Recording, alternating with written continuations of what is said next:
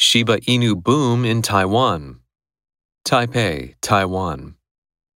A medium-sized hunting dog breed called the Shiba Inu once faced extinction in Japan because of war and disease. Now the breed is a pet owner rage in Taiwan.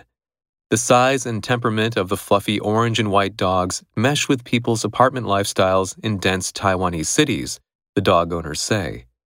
Their penchant for the dogs reflects a liking for Japanese culture and helps sustain the species. The basic way to say it is they're easy to raise and their overall quality is strong, said Lee Yu Tsung, owner of a pet store in the Taiwanese city Taichung. Shiba Inu dogs nearly went extinct in 1940s Japan, according to the American Kennel Club Advocacy Group. Most died in World War II bombing raids or after the war from distemper, a contagious viral infection, the Kennel Club says. Taiwanese took a fancy to the Shiba Inu about 5 years ago, said Liao Di Hua, an official with the 60-member association, the Taiwan Shiba Inu Club.